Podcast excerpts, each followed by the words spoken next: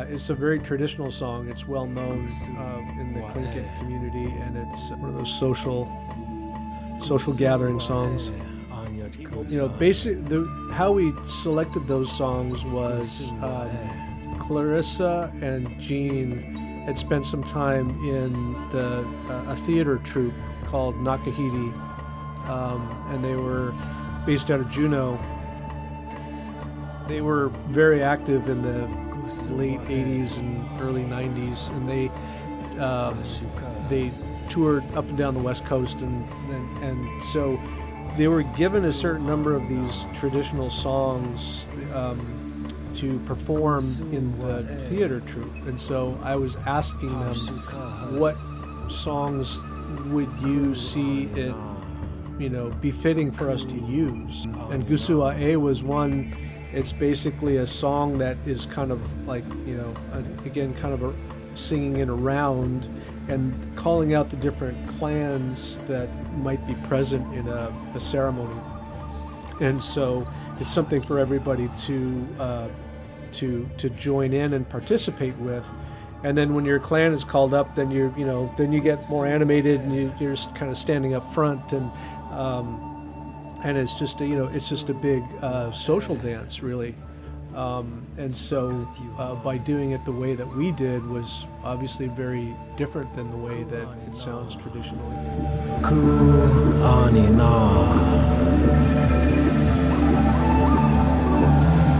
Gusu wa e.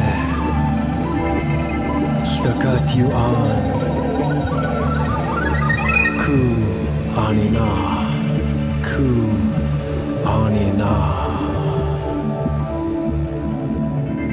In fact, we've, we've done some like like Huna Huna um, Exit is one in particular that's a, a pretty well known uh, song, but um, it's also like I think it's a Deisheetaan um, entrance song or exit song. It's used in both ways, but it's you know it's kind of like a, a, a one of the bigger sort of well known and and crowd pleaser songs that are sung in a in a, a traditional potlatch or a kuik.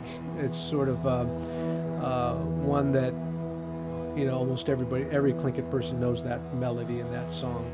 Um, so we did get permission to perform that one by the clan group, and um, but I think too there was uh, because it, we we turned it into you know a bit of a drone, you know, and really heavy with you know heavy you know guitar feedback and just really um, you know just that energy that you know with the beat behind it. Um, it was. Uh, you know, I don't know that it's. Uh, I think some people were were maybe taken by surprise, you know, and maybe not in a good way, because they didn't they didn't know, um, never heard anything like it, you know. But I, you know, again, it's sort of like Jimi Hendrix playing the national anthem, you know. Kind of like, you know, it's it's uh, it's beautiful.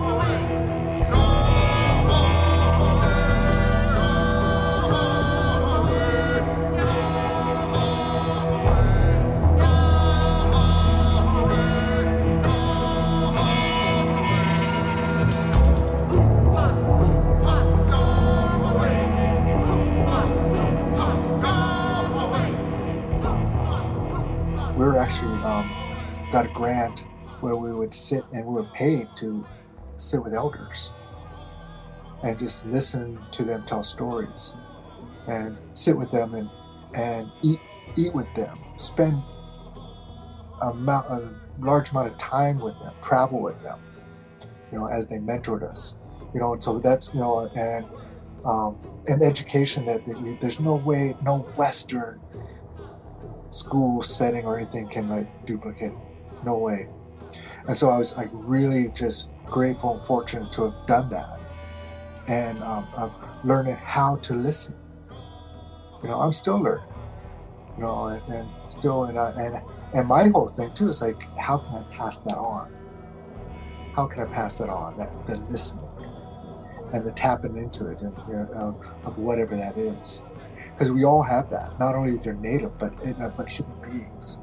There's a vibration on the earth that's that that holds that that listening, holds that vibration.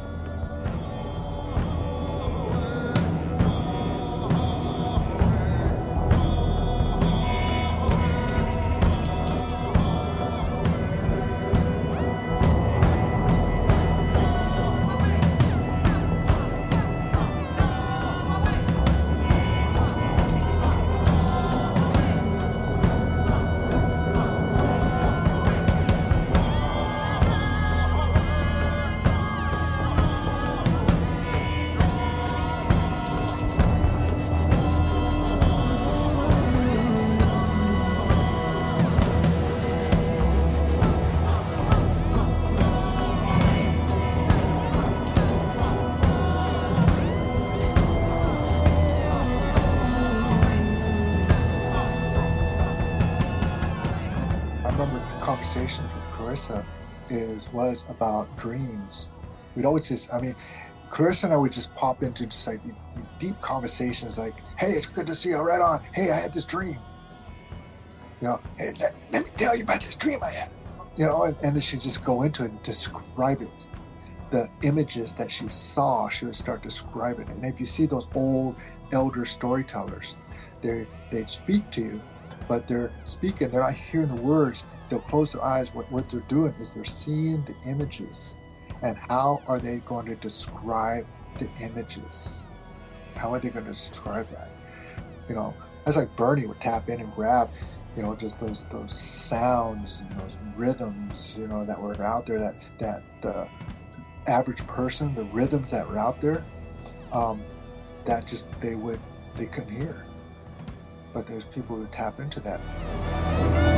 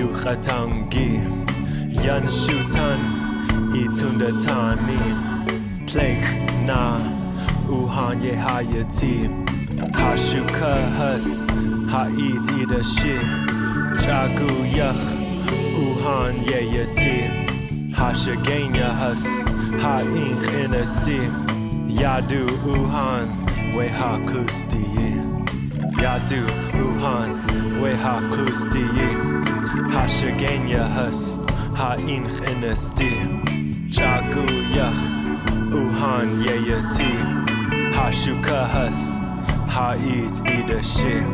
Tlek na uhan ye yati Yanshutan itundatani Latin i yuchatangi Hathith guhas dujineyi so that that song, the bass line started, but Preston had the skeleton through a bass line, and it was like a Curtis Mayfield kind of yeah vibe at first. Called it the the, the placeholder was called uh, Tlingit Mayfield.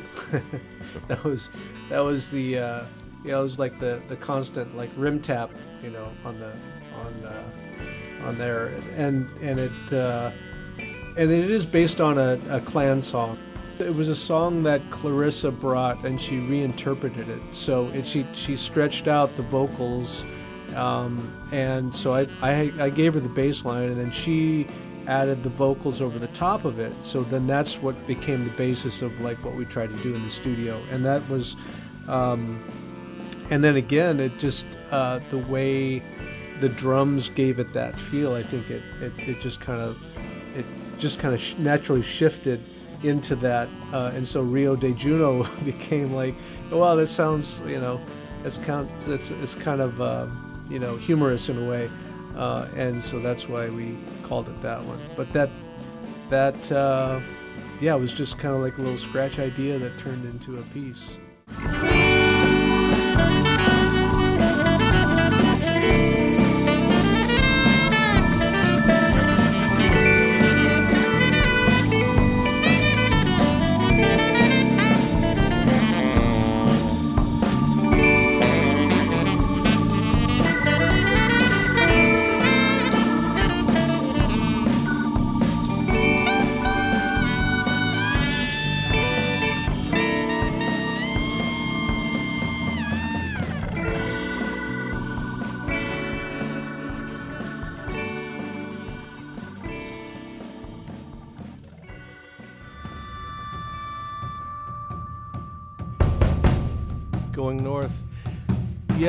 Song that uh, was the very first thing that we recorded when we, you know, walked into the studio.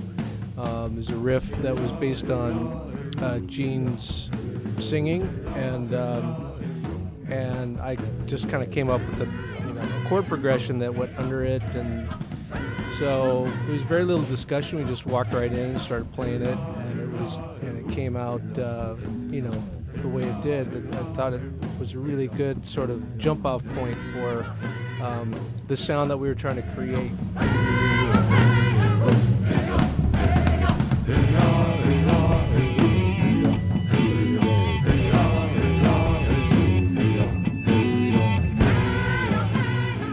So playing playing it back was really interesting because Clarissa Rizal was you know she was the other singer that we were working with um, one of the co-founders of the group, and she was, you know, hadn't really recorded this kind of music before, and the way that she felt the, you know, the drums like really pumped up loud in the mixing booth, you know, and it just hits you right in the chest, and and she was just like, oh my God, this is really, this is really powerful.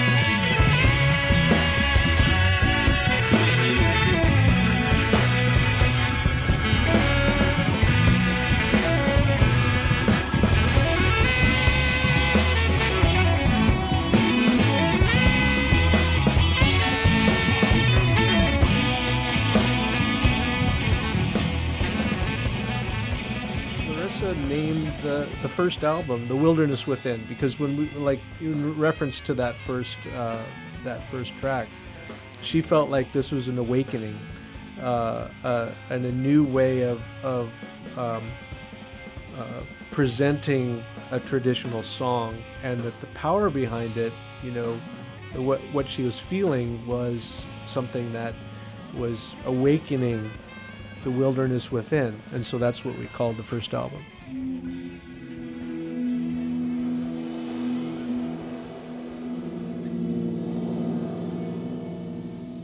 Yeah, we didn't like. Again, we like we didn't rehearse any of it.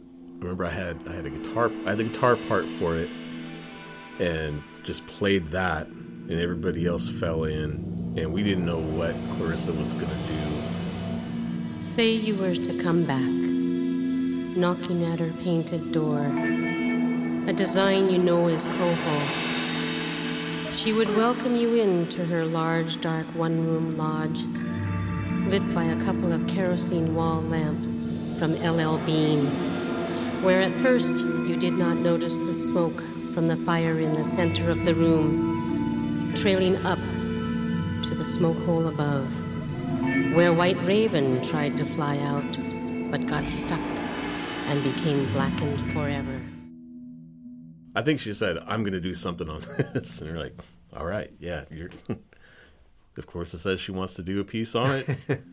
you let Clarissa do a piece on it, Right, right. but yeah, and she just yeah. I remember playing that, and we I think we only did one take of it because just the the energy of the the piece, you know, that story that she was telling was like, wow, like Yeah. we can't can't do a second take on that one and have it come out with that with that energy again because it's like some things Right. they only happen once and they never happen again and if we were to try to do another take on that it wouldn't it wouldn't have had the chills that that you get the first time you're hearing those words. And we didn't know the story that she was going to tell. No, so no. everything was reacting like in real time.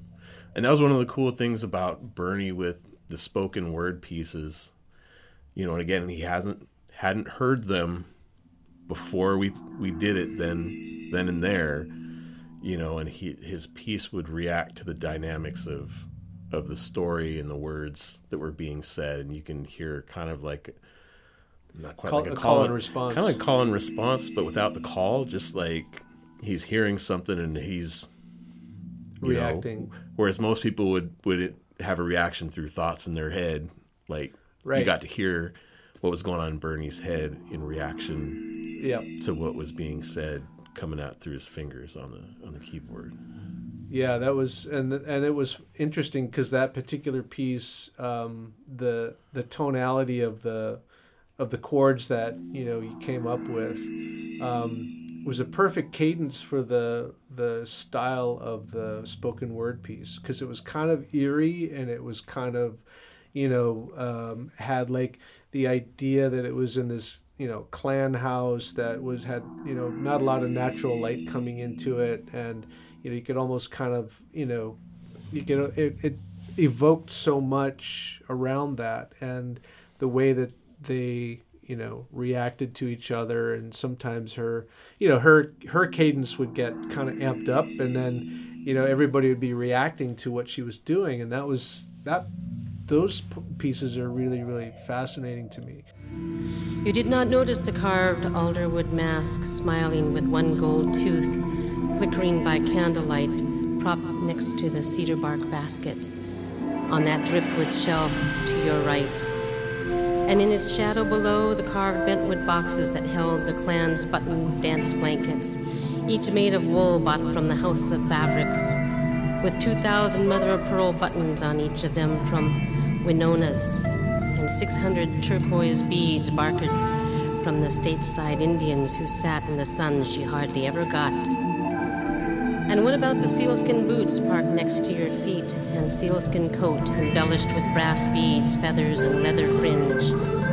And the sealskin and wolf fur hat and matching mittens hanging on the brass hooks screwed into the cedar planked wall.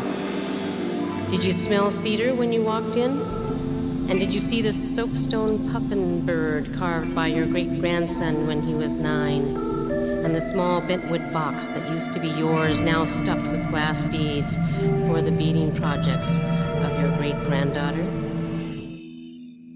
I th- I think sometimes Clarissa doesn't get like if if we have people outside the group covering the group, you know, Bernie's like the touch point, but Clarissa was as important within the group.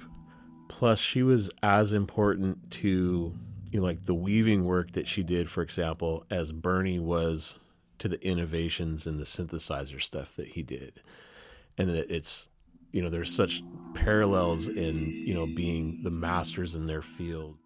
Well, they're they're both masters in their craft and who they were, absolutely, and and not only you know and and and being a master in your craft. I mean, you you don't see the world like this with blinders on.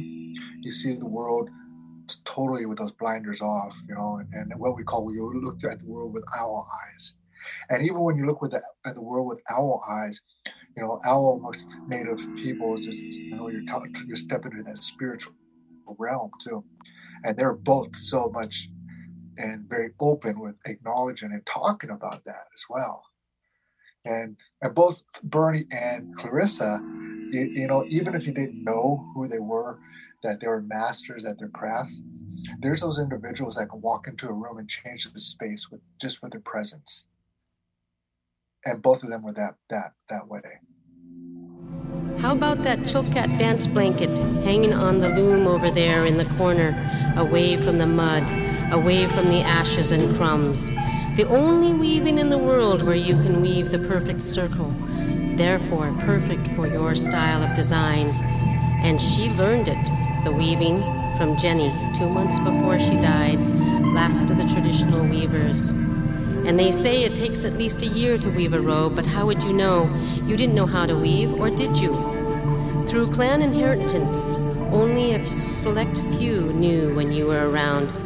And it was almost a dying art, they say, except for the ones outside of tribal customs who quickly learned what they could, weaving together bits of the dangling knowledge.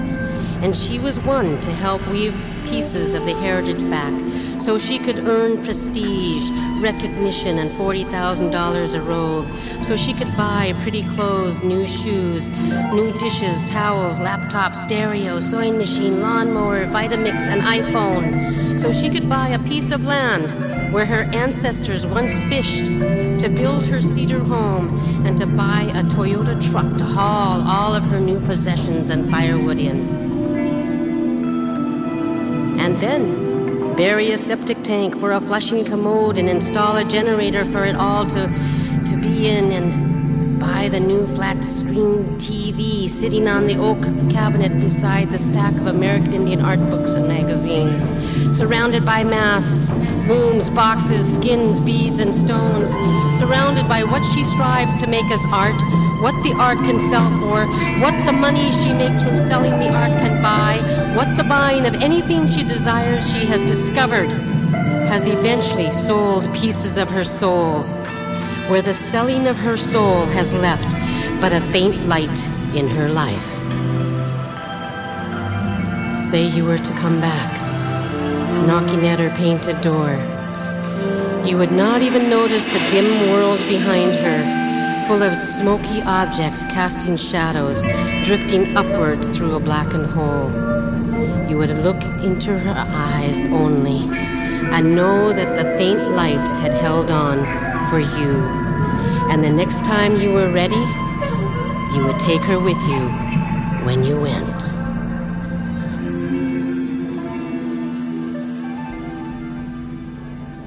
And I think, you know, one really cool example of storytelling and, and poetry, um, like in regards to the song Angry Bear, which is one that I like to talk, I like to um, hold that up as an example kind of a hybrid of styles that that I really really love in the group. In fact, that riff, you know, Rob came up with that riff, and that became um, almost like the standard in my mind the, of the kind of you know you know groove and and style that that that I, I just really admire.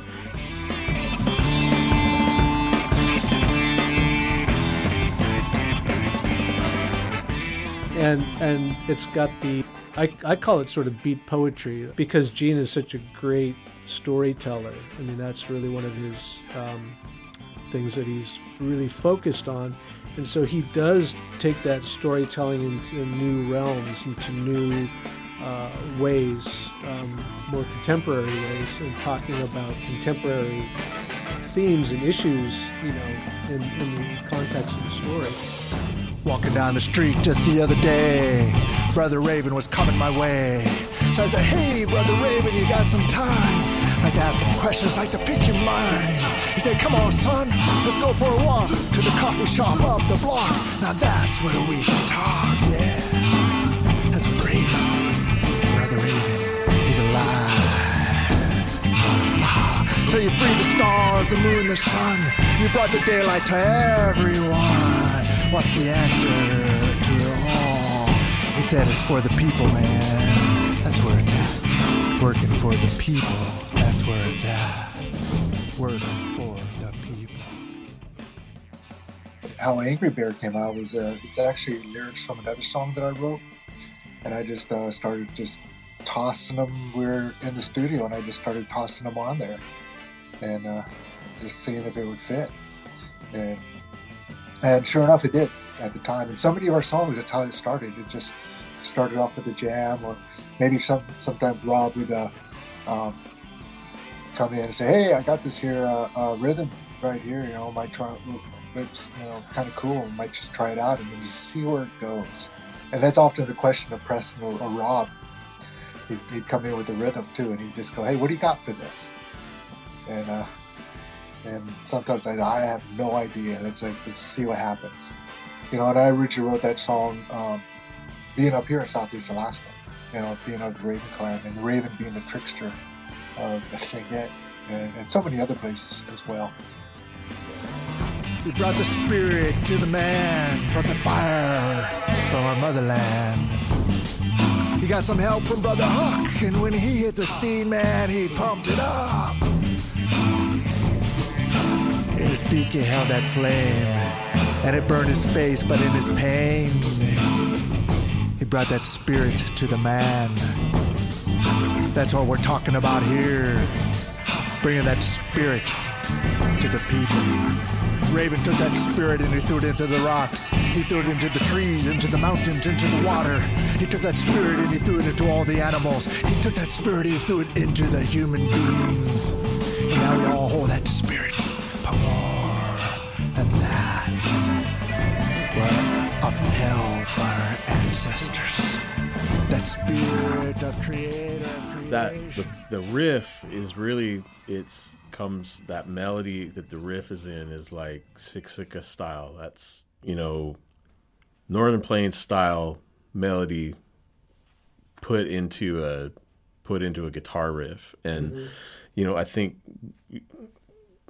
even though I I love prog rock and you know I get my King Crimson on and and my Zappa on and I like music with that's intentionally in you know non four four time signatures, but you know a lot traditionally a lot of native music is is not in like a a four four like a tidy seamless end of like four four time signatures. It's mm-hmm. like the you know in in a lot of native music the the meter follows the melody. The melody does not follow the meter. So you know if you were to transcribe a lot of like powwow music um, it wouldn't be in like a series you know the steady series of four fours. It's just the the meter is as long the melody goes maybe there's a a beat or two of a rest and then you know the next mel- melodic segment starts. So a lot of we have a lot of music that falls outside of four four, but it's not really intentionally trying to be proggy or anything like that. Or it's just like no, this is traditional style music that's integrated into this other other style and the meter follows the melody so the riff like in in angry bear it's it's in 10 4 because that's how the melody falls.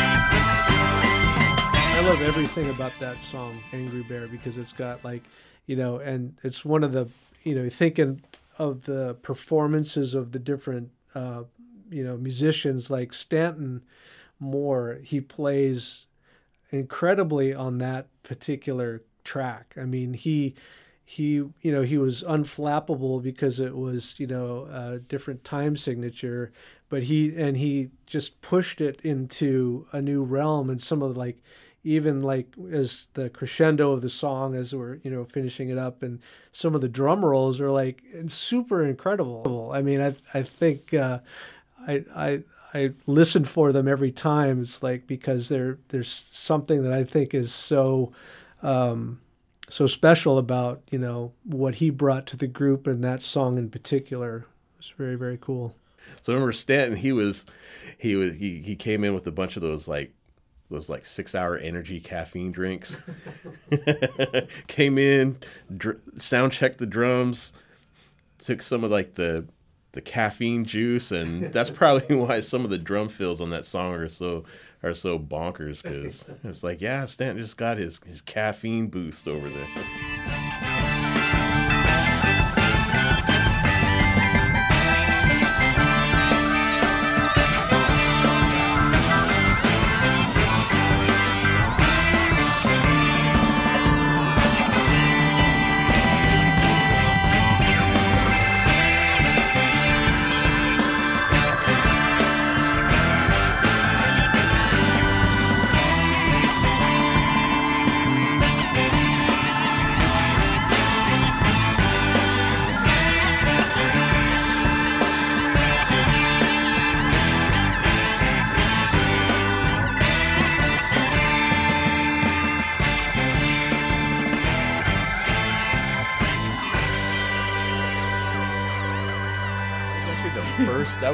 First one I did in the we did in the studio like the first session I went to that was the first song of the Of of the session. session? that was the first Yeah. thing we did so Preston brought me in so I'd so I grew up I was born and raised in Seattle grew up in the Seattle area and so Indian country as big as it is is still really small in a lot of ways so um I went to college at, at Evergreen, and the Longhouse director there is Tina Kuckkahn, who's a mutual friend of Preston and I's. And um, when I moved back to Washington, you know, years back, she, you know, I was like, hey, I'm trying to find, you know, some other musicians to play with, other native musicians to play with. And she's like, oh, you should I should introduce you to Preston because he's he's doing funk and you're like a hardcore funk guy, and I should put you guys in contact with each other. And turned out Preston knew this band Red Earth that I played in back in Albuquerque, and he was familiar with that group. So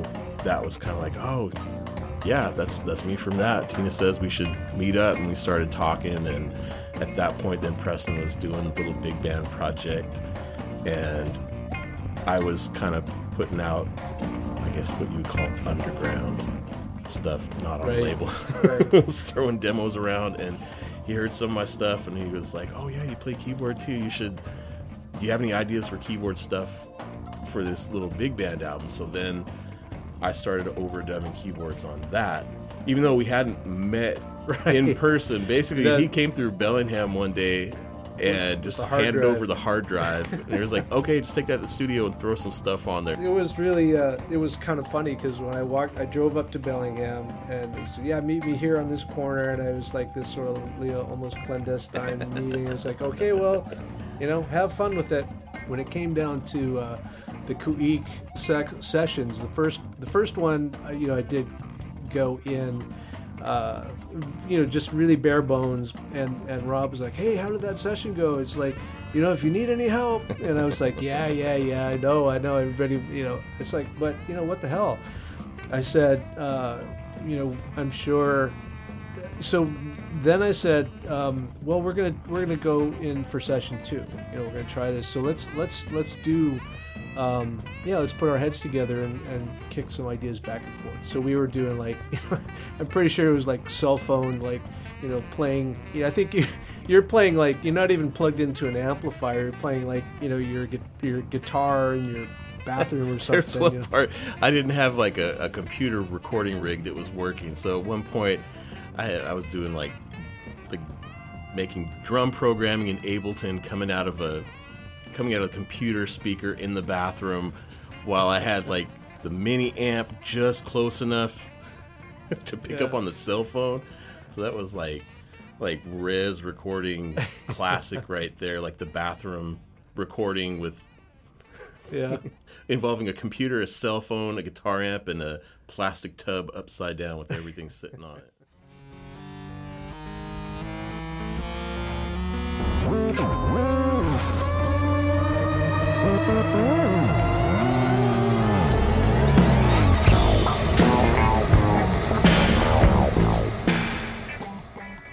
one started as a guitar part. I think that was one of like the bathroom scratch tracks.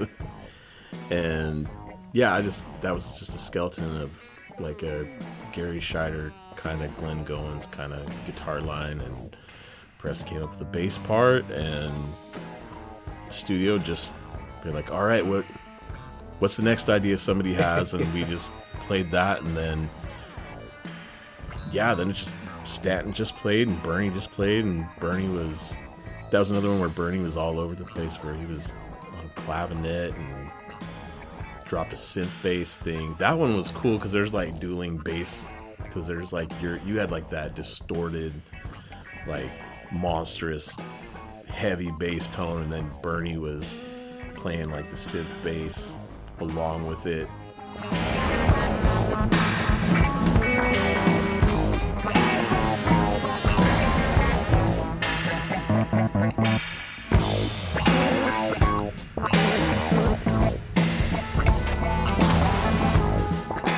If you have two bass lines going at the same time, it can get like really murky and muddy and not come out sounding good. But that was one of the the genius of Bernie that he could he could play a synth bass part on top of a bass like a a string bass, play it just close enough, but also different enough that somehow it it works.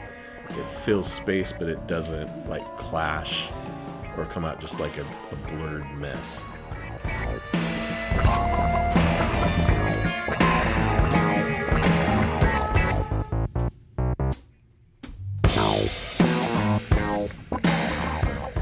Think the the title, no more like we didn't have a song for it. It's just it sounded like like a longhouse just getting hit with the tsunami wave and no more planks.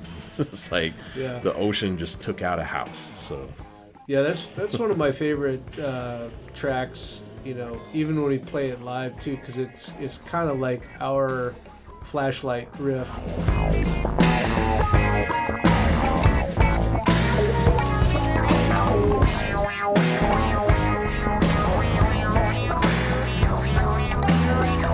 I'll never forget like a live gig when we when I was standing up on stage and I'm playing Flashlight with Bernie Worrell on stage, and we're you know it's just like oh my god it's like it was one of those uh, deja vu moments like you're just like out of body experience.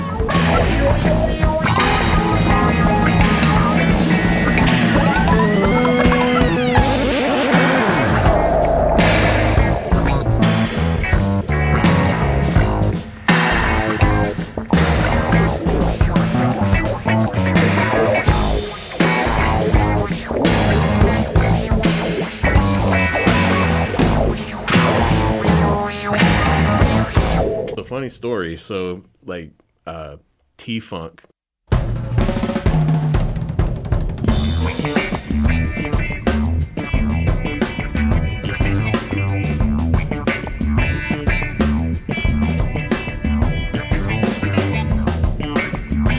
Tracked it, it was way longer. It got truncated down, but there was one part where you know there was two organ solos that Bernie did at the end, and I went home with the recording and I learned like transcribe Bernie's organ solos like note for note. I'd be like, I'm, I'm gonna do some fusion stuff and just double the organ solos with the guitar solo where it's doing like note for note. It's gonna sound badass.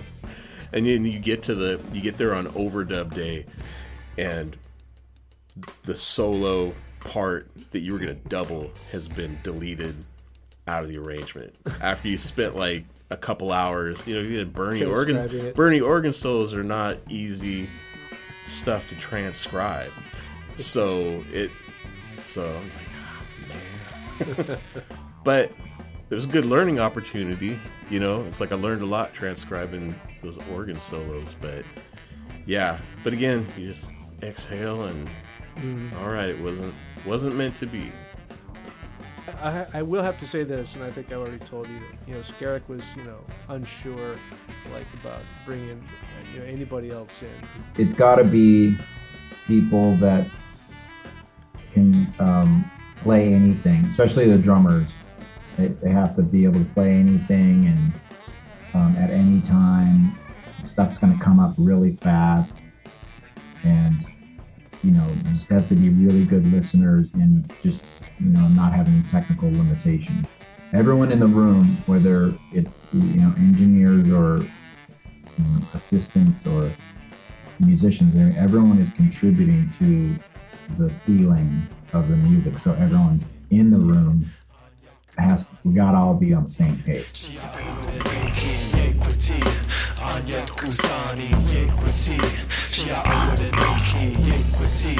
Anyat kusani yequity Shia awadaniki yequity Anyat kusani yequity Shia awadaniki yequity Anyat kusani yequity Shia awadaniki yequity Anyat kusani yequity Shia awadaniki yequity Anyat kusani yequity Shia yequity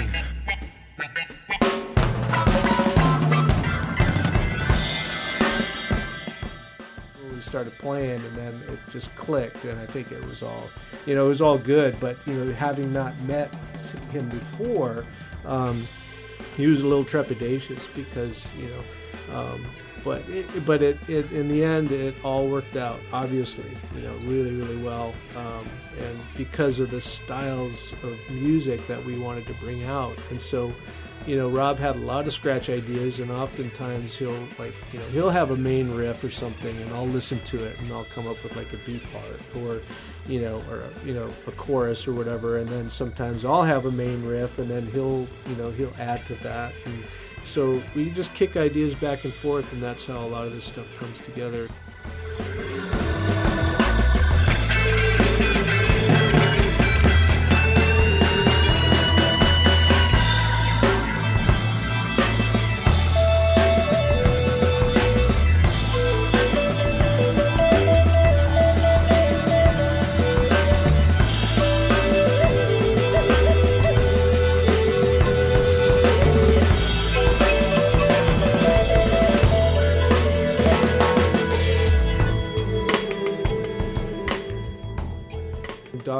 was um, again just a, a riff that uh, we started jamming on. I mean at the time you know for me going into the studio with uh, stanton moore and bernie and and uh, uh, and Skerik, you know, Skerik and I were buddies, and and you know, it's been a long time since I was like, you know, a full time everyday bass player, you know, and so I sometimes feel kind of, especially at that time, I felt kind of limited, like in my ability, and there was a a riff that I kind of jammed on or jammed with. with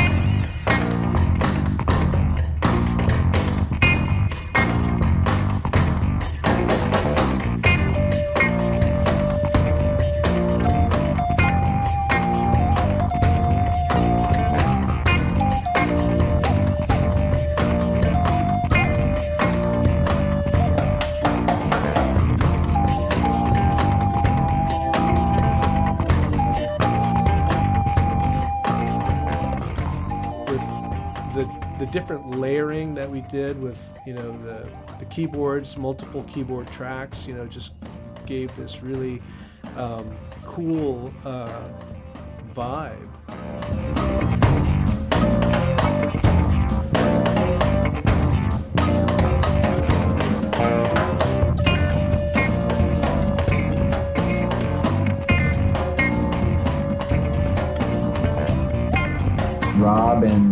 Preston do a lot of the writing, and um, what when all the basics are recorded, basic tracks, basically, I'll just go in there with Randall, and no one else will be around in the studio really. Maybe the two of us, or maybe there'll be another horn player like Hans Quaver or or whoever's needed. and I'll just go and start writing all the horn parts on top of it. So following what what has been improvised in the bed or composed of in the, the foundation of the song. It's really cool to have those moments. And it's just Randall and I just in the salt mines, you know, you just for you know like hours, just like, okay, let me overdub another section. You know, let me over let me overdub this part, this part. So you kind of get into this rhythm.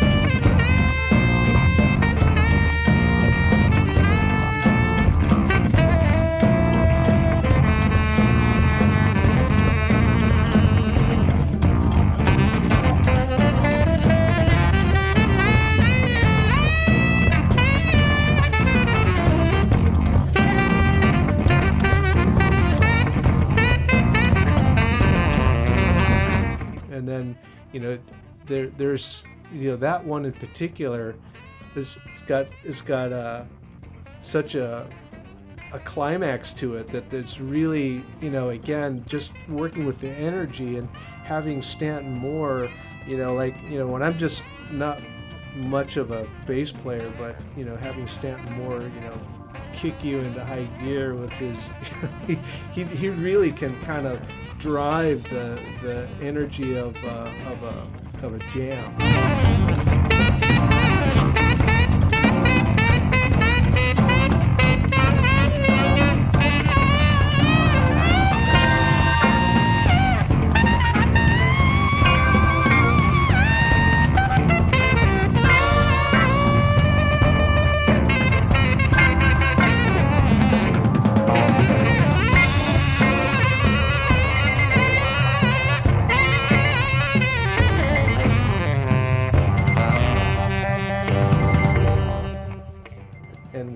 There, like reacting to what Stanton's doing, and I'm just kind of like hanging on for dear life, really, you know. Um, and so that was a very organic thing that just, you know, was a jam. Um, again, not knowing what we were going to do to, it. we didn't end up adding any vocals to that particular song, but uh, and then Raab came in retroactively and played the entire, uh, you know, played the entire composition as an overdub, and it felt like you were there the whole time. You know, I mean, I think you said that was a tricky one. that was a hard one, man. The guitar part was. It's not. It's not a very complex one, but it's just like did it, did it, did it, did it, did it, did it.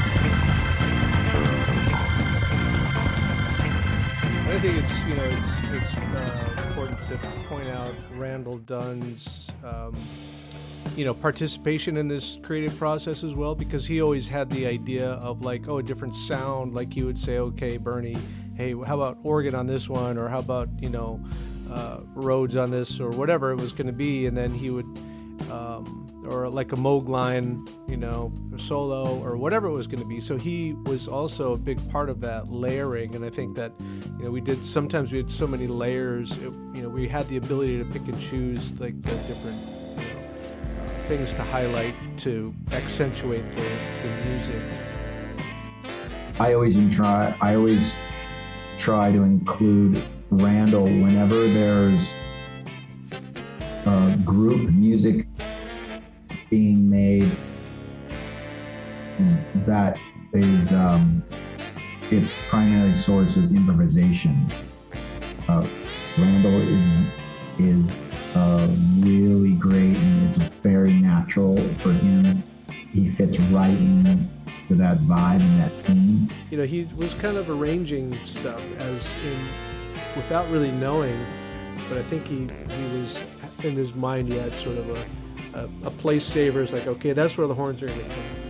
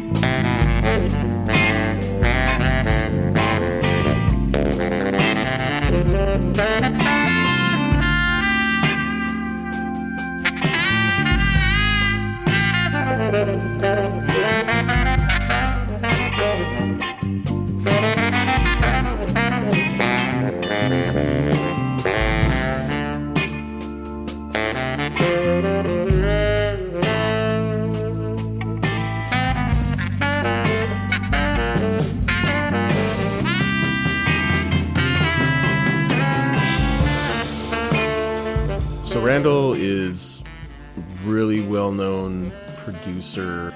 He's he's best known for his work with uh, Sunn and with Earth. So he produced like Sunn's Monoliths and Dimensions, which is in a lot of ways viewed as like their definitive opus. You know, with Earth, you know they were already kind of a legendary band by the time he started working with them. He kind of got in kind of after they'd gone on hiatus and and kind of resumed and you know he produced like their hex record and the bees made honey and the lion's skull um, which are kind of more fall within i guess we would call like drone heavy drone music.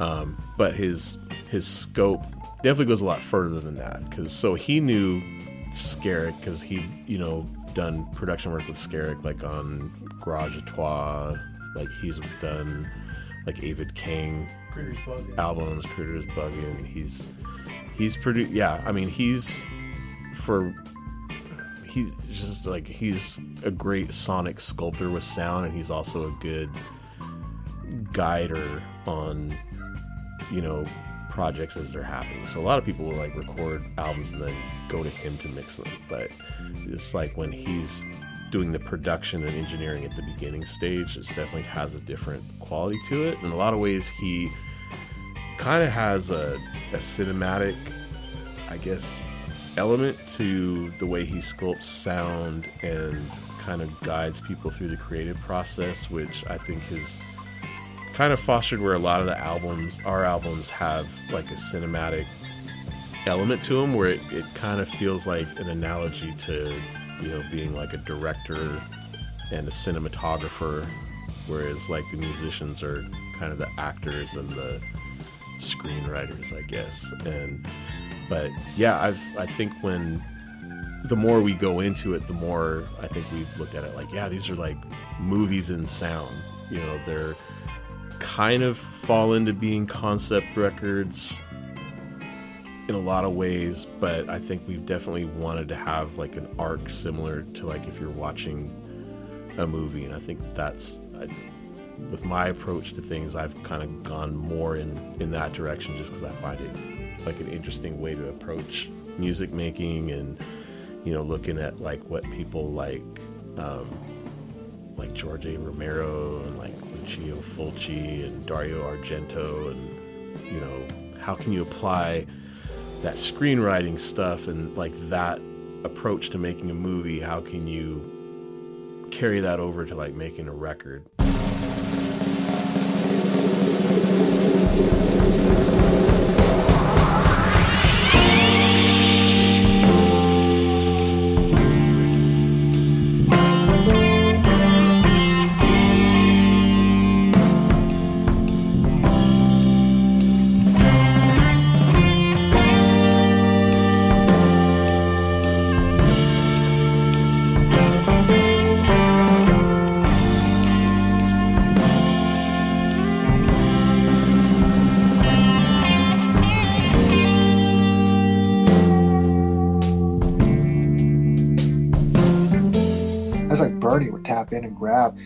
just those those sounds and those rhythms, you know, that were out there that that the average person, the rhythms that were out there, um, that just they would they couldn't hear.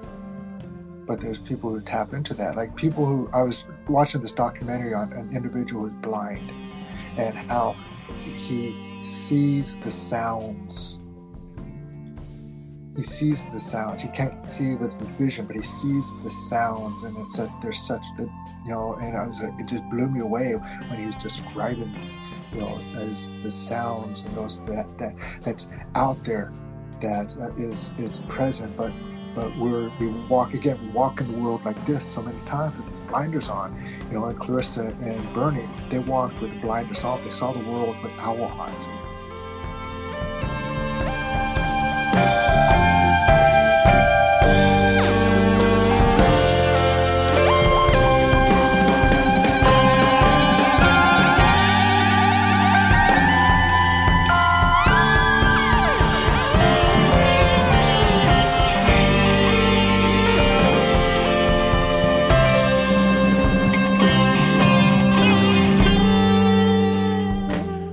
So Surpassed is another one of those songs where the the time signature is following the melody. So that actually alternates between being in 12/8 and I think being in 13/8.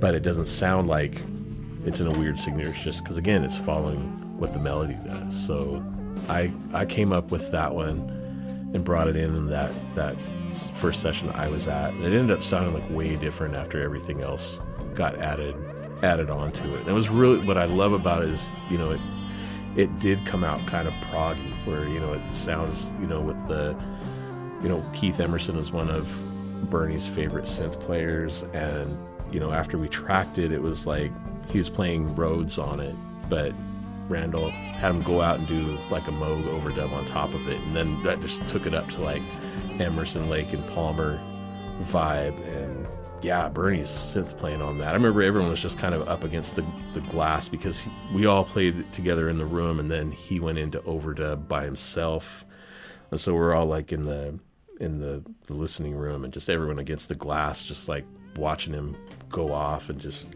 coax all these insane, insane sounds, and it was like wow, Yeah. yeah, That would, and it's so subsequently that song has kind of become a bit of a um, well gene calls it a prayer song. It's like surpassed. It's like one song that um, you know when we performed it at the um, um, the record release we, we had like kind of a photo montage of bernie and and we brought you know his you know leather fringed jacket and kind of smudged it and you know did this whole ceremony around it and it was kind of so it's kind of almost become like default become like the yeah that's how we feel about that particular song when we perform it live one performance we had for, for Bernie and the remembrance for Bernie and stuff like that. That was that was a total spiritual experience. You know, and I don't I know for for the band it was. For Kuik it was. And we just brought everyone along with us.